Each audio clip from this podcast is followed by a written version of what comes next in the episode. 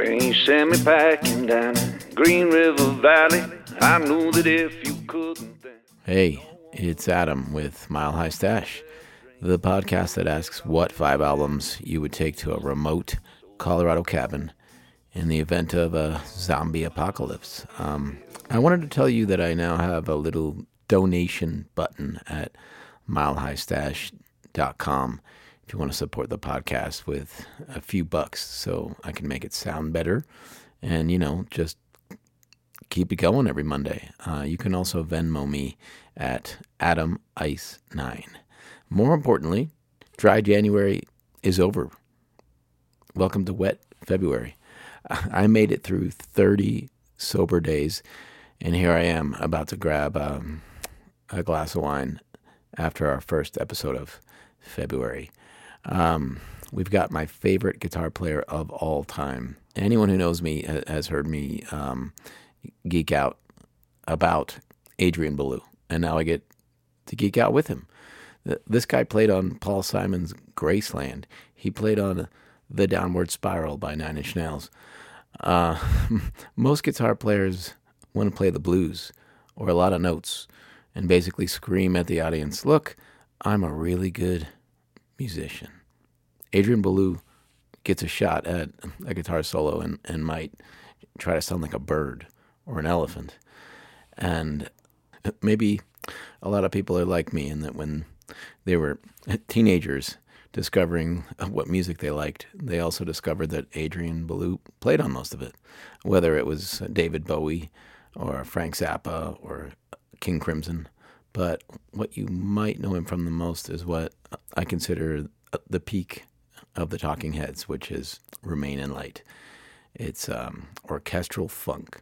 It's um, spiritual, almost, and it's just weird as fuck.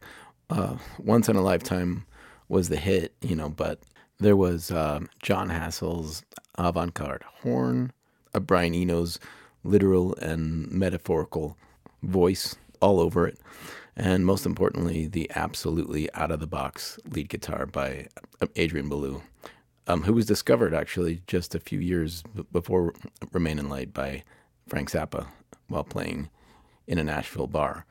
Uh, Adrian and I uh, connected to talk about um, Remain in Light um, because he and uh, Jerry Harrison uh, just put together a band that's playing Remain in Light and other uh, Talking Head stuff on an extensive a tour that starts in Denver on February 16th and then hits the, the Boulder Theater the next night, February 17th, and keeps on going. And it'll probably get extended much longer.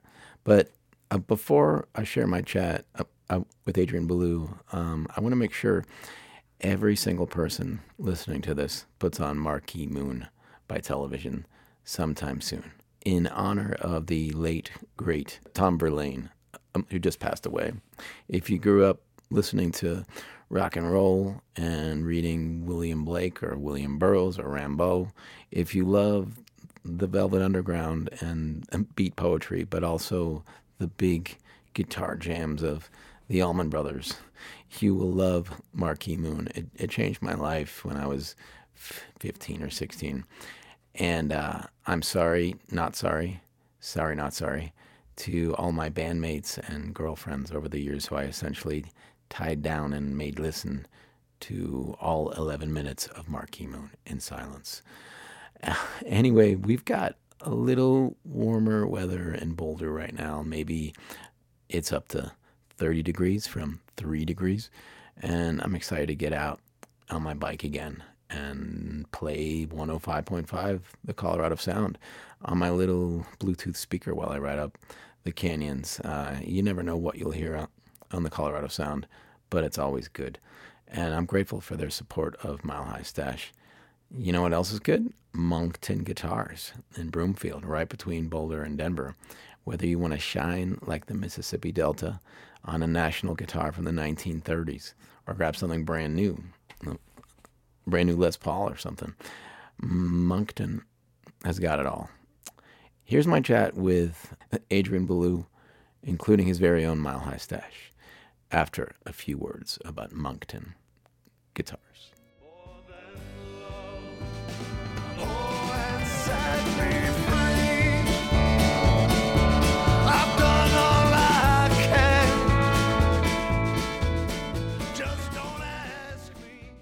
Monkton Guitars has been selling vintage guitars, amps, and effects for 31 years and now has a brick and mortar shop conveniently located between Denver and Boulder, just off Highway 36 in Broomfield.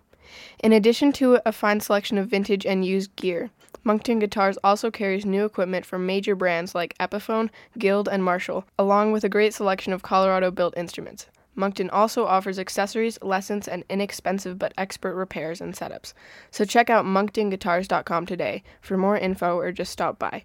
That's M O N K T O N Guitars in Broomfield.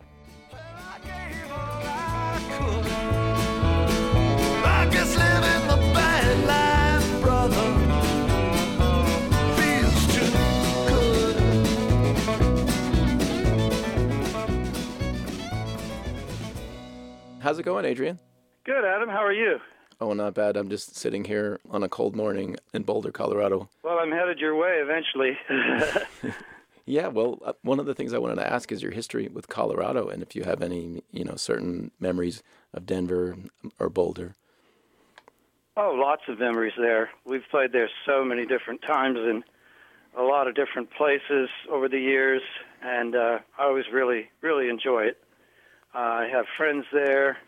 I was stuck in a blizzard there once for five days with King Crimson.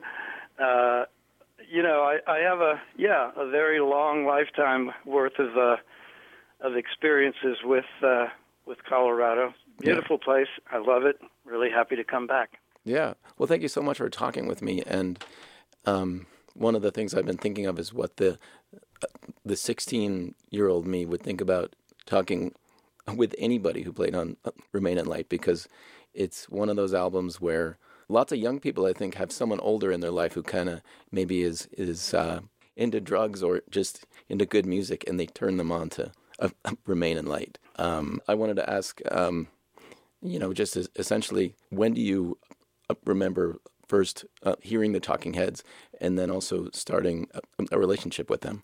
I first heard them here in Nashville the first time I lived here for a couple of years. I was playing in a band called Sweetheart, and that's the band that Frank Zappa found me in, right around the same exact time that uh, they played here.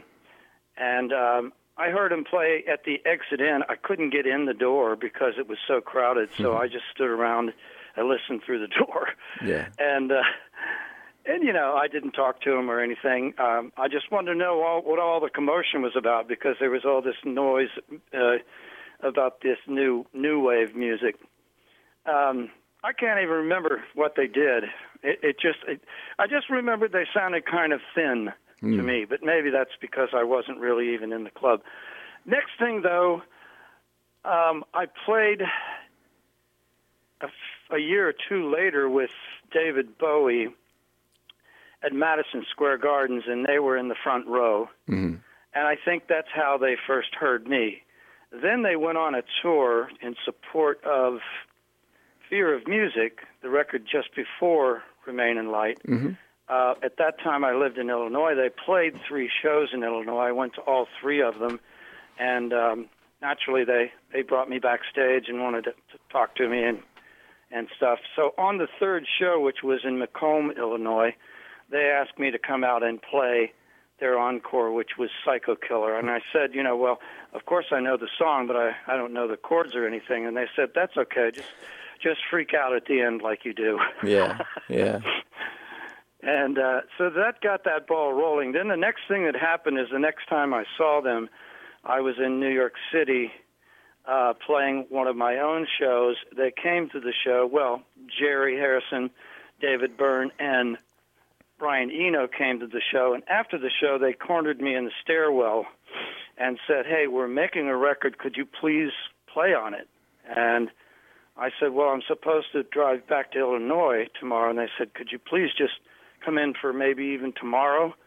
And uh, I said, "Absolutely." So I went over and did everything that I did on Remain in Light was done in that one day. One day. And at that point in time, they had nothing done except sort of bass and drum tracks and a little bit of, you know, rhythm guitar here or something there.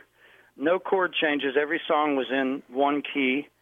And uh, they said, well, what we'd like you to do is play things, and we're going to write the songs around the places that you play. So I remember one of the things that happened as I was setting up my gear and going through my sounds, I could see through the control room window that they were jumping up and down with joy. So I could tell they were enjoying what I what I had to offer before I even played. And then uh, they informed me, okay, go in on this song, put on your headphones, and just wait around until you think a guitar solo should should be in the song. And like we said, we're going to write around that. So that's what I did. I played a guitar solo after about two minutes or so, and they went nuts over it. I could see them, so I thought, okay, that went pretty well. I guess I'll play another one. Mm-hmm. So I waited a, little bit more and played a second one, and that became the uh, song "The Great Curve." Yeah, and that almost that's how the whole record went actually, because as I said, there there was no singing, no landmarks of any kind. Yeah, and that almost sounds like the experience that I've heard you describe about going in the studio with Bowie and, and Eno and kind of warming up almost, and them saying, "Well, that was great." Well, kind of, yeah. That's that's kind of Eno's thing. You know, mm-hmm. he loves to capture. Uh, he loves two things. He loves to put you in a position that is is maybe somewhat awkward mm-hmm. to take you out of your comfort zone. And then he loves to capture what you're doing, you know, when you're not even thinking that you're doing it. yeah, yeah.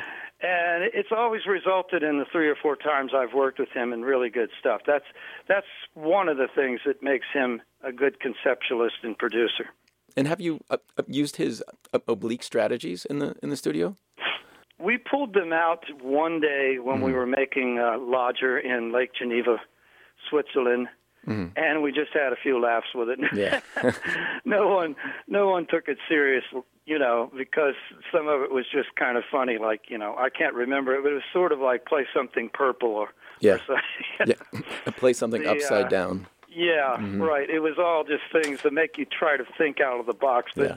Frankly, none of us in that room needed that not Brian, not David, and not me. Yeah. Um, how did you get this band together to do this uh, Remain in Light tour? Jerry and I had talked for several years about trying to do something to uh, revisit the, the 1980 Rome show that uh, is on YouTube. So many people mm-hmm. love that show. It's incredible. And I bo- both of us felt like it was really a good time to to bring out that kind of music again mm-hmm. because mm-hmm. of the the way the world is. Uh, of course, we couldn't figure out how to actually do that. It seemed so daunting. But then he produced a band called Turkuaz. Oh yeah. And Turkuaz was started 10 years ago based around Talking Heads. That was their favorite music. So they were uh, you know, a big band, and they could cover all the material. Um, so Jerry called me finally and said, you know, I, I think I have a band here that was perfect for this. The next thing that happened is a few months later, they flew into Nashville. They played in Nashville, I'm sorry, and Jerry flew into Nashville, and he and I went to their show. They played three songs, and I looked at Jerry and said, "You're right. This is perfect. Let's mm-hmm. do this." So that's how it started. The, fact that we didn't have to to put together a band, it was already there, and it was a band that played together for ten years. Some people uh, listen to uh, "Stop Making Sense" or watch the movie and say that's uh, you know that that's the height of Talking Heads. But for me, that concert in Rome, as well as um, you know the album of the name of this band is Talking Heads. Uh, to me, that's the peak of Talking Heads. And I have a lot of people say to me that mm-hmm. that's the peak. So yeah. I guess it depends on when you came into the picture. Yeah. Um, I don't know the movie. I, I not not being in the band and already being in King Crimson. Yeah. I didn't really even have time or interest in in watching that. Uh, I had moved on. Yeah. And when you do, you have to focus on what you're doing. But I always felt like, and and in retrospect, I still feel that Remain in Light was so unique, and the band was really that extended 10 piece band mm-hmm. was unlike anything they've done since or before. And it's very unique, you know. I mean, it's a big, it's a big rhythmic, pumping, happy, joyful sound. yeah. And uh, not many bands can do that. So yeah, I, I agree with those those people who think that that was the highlight. And of course, both sides of the band, the early the early four-piece band that I heard, you know, in 1977 in Nashville, and the um, the full-on band that that we did, the ten-piece, are both represented on the name of this band is Talking Heads, which I think makes it a profound record. You can see the beginning and where the band eventually made it to. Yeah, um, it's very cool that there are you know versions of Stay Hungry and Psycho Killer without you, and then versions with you. Yeah. Um, well, the songs that they had already done, you know, was was for me it was a little. I won't say difficult, but I felt a little funny trying to play much in them. I, I like things uh, to be what they're supposed to be, but uh, naturally, the places that I had been a part of, I, I felt really very, very comfortable with, and I really think that it was a great marriage. Uh, honestly, I think I was what the band lacked if they lacked anything. They needed someone who could make a lot of sounds and colors and solos and things, and uh, they didn't have that.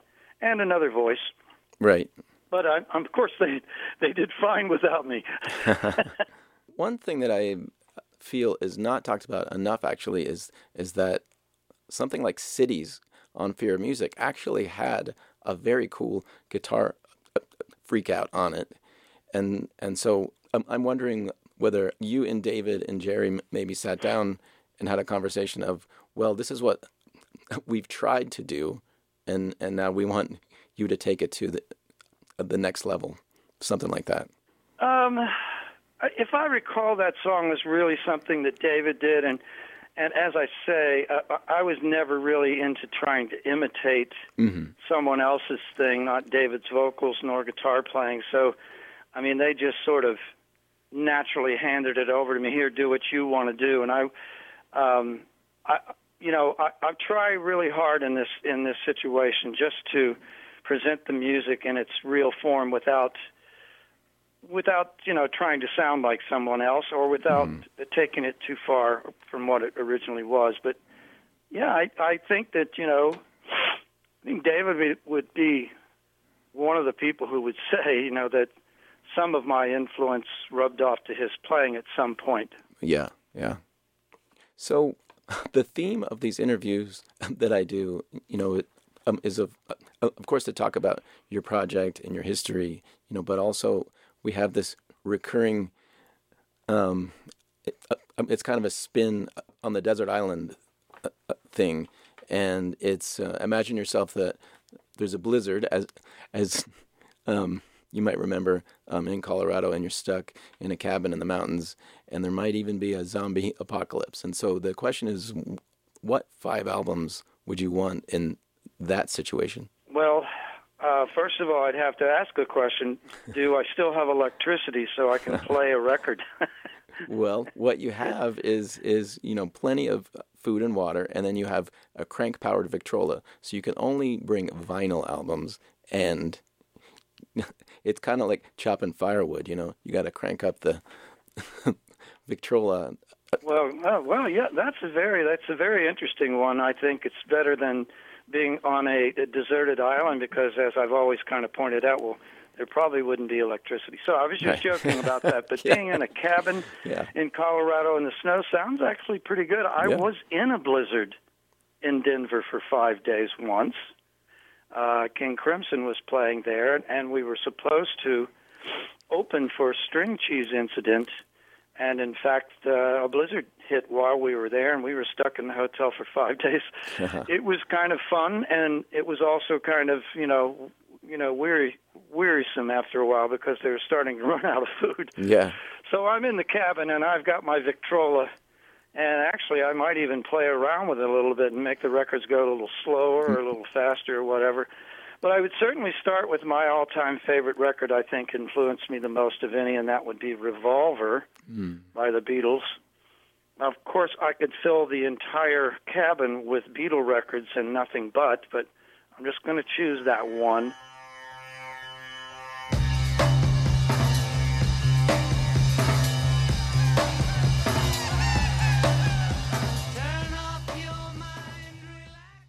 Right. I'm going to go back to things that really influenced me when I was young. Um, another record would be Jimi Hendrix first record, although all three of them would fit the bill, and that's called Are You Experienced?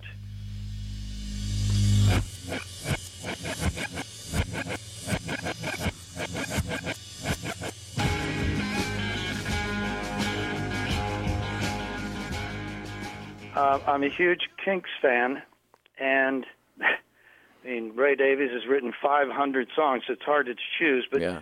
One record I listened to a lot when I was maybe 20 or 21 was called uh, Something Else, Yeah, yeah. and it has a couple of my favorite cuts on there, like uh, Lazy Old Sun and Waterloo Sunset, things like that.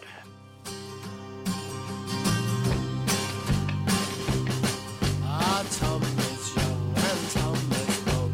Tom is as bold as the night Um, what the heck? I'll throw in Remain in Light just to Nice. remind myself. How great it is. And I think, you know, I would have to at least have something of my own from my pretty vast catalog. And I thought about it and I, I decided to choose one that has a lot of variables in it. It's not one style and uh and it's a pretty long record, so that would be called Op Zop Too Wah. That's a great record. I got that actually on vinyl. So if I if I had to take five records, maybe I'd, I'd throw that on there too. Actually, Well, if you like my stuff, it represents me pretty well. Although, you, as, as you know, through my solo work, 25 records, nothing in particular is exactly the same. I, Right. I didn't stay in one place, and I probably never will.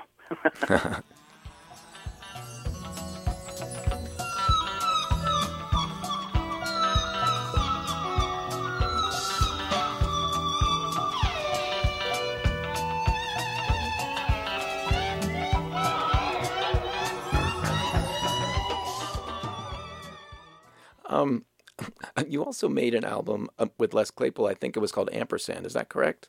It wasn't an album. I had Les Claypool and Danny Carey from Tool Yes. Yeah. play on five songs of mine that I was making.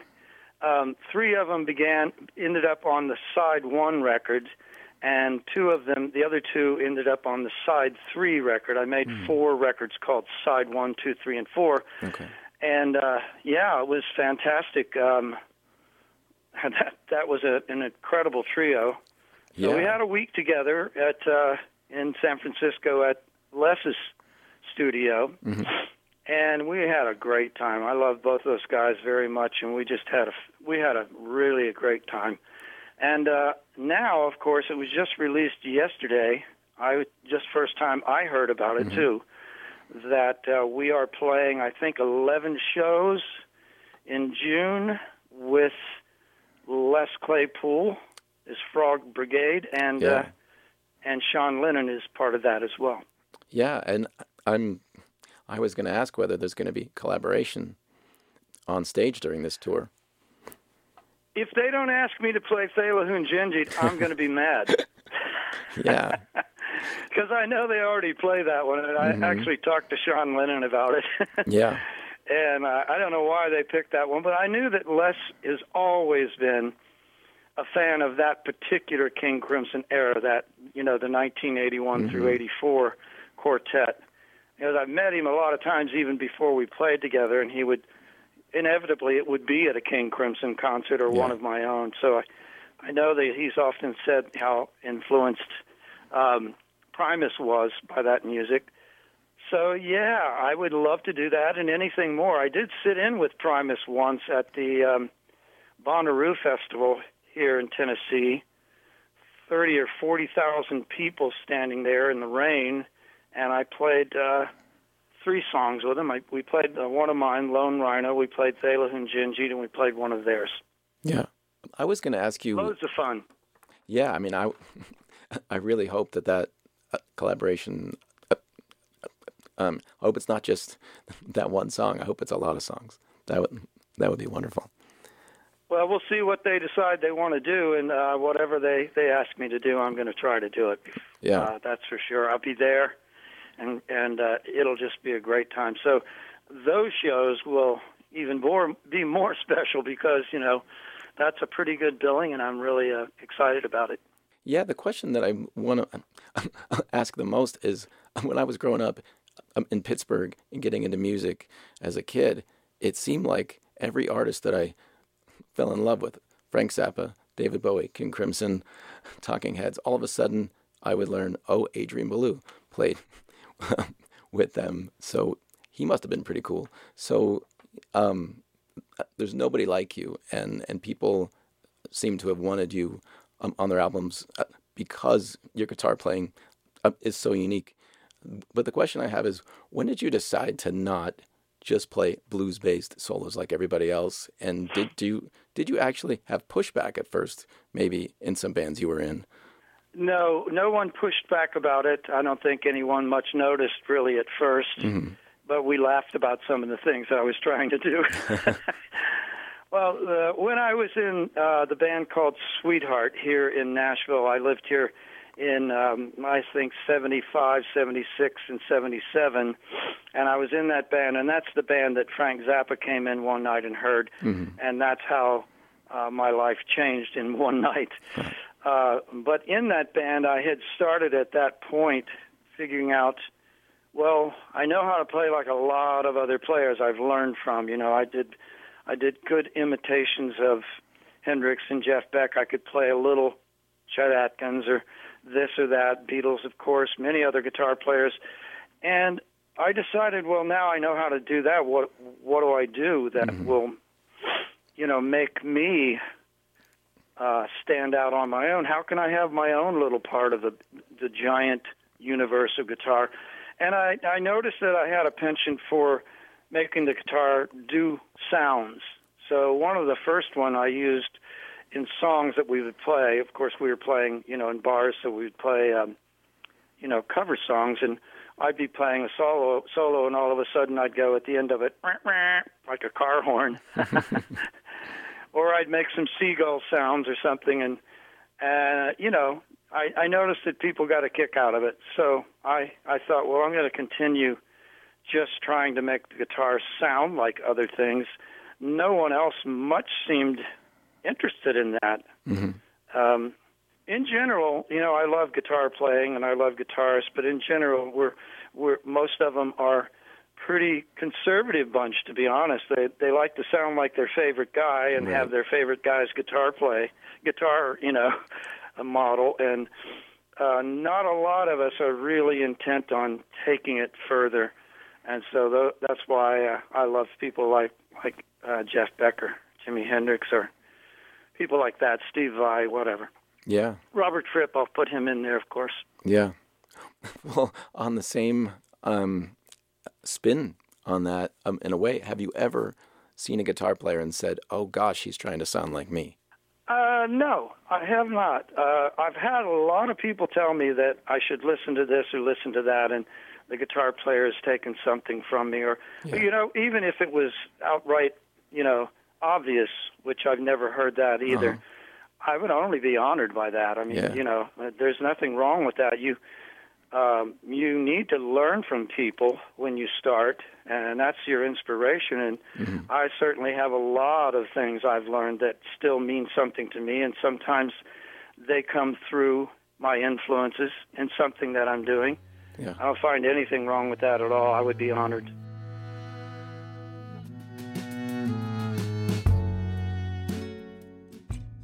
I uh, was honored to chat with Adrian Belew, that's for sure. Check out his upcoming Remain in Light tour with Jerry Harrison and company.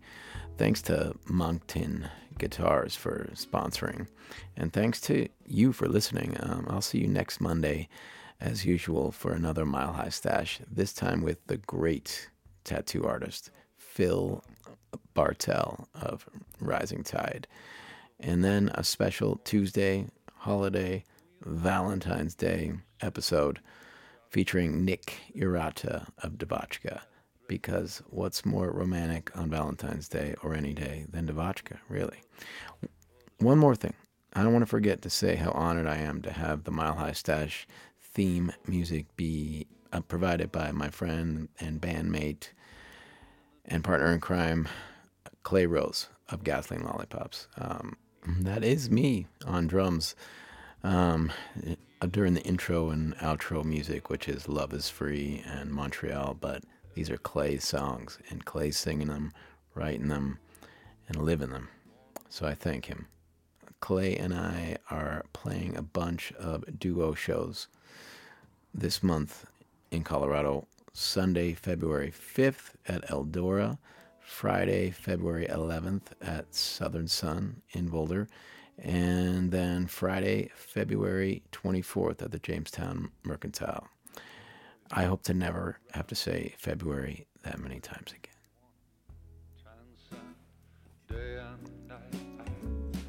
I'm old fashioned, I just don't share your passion for ever changing eternal twilight.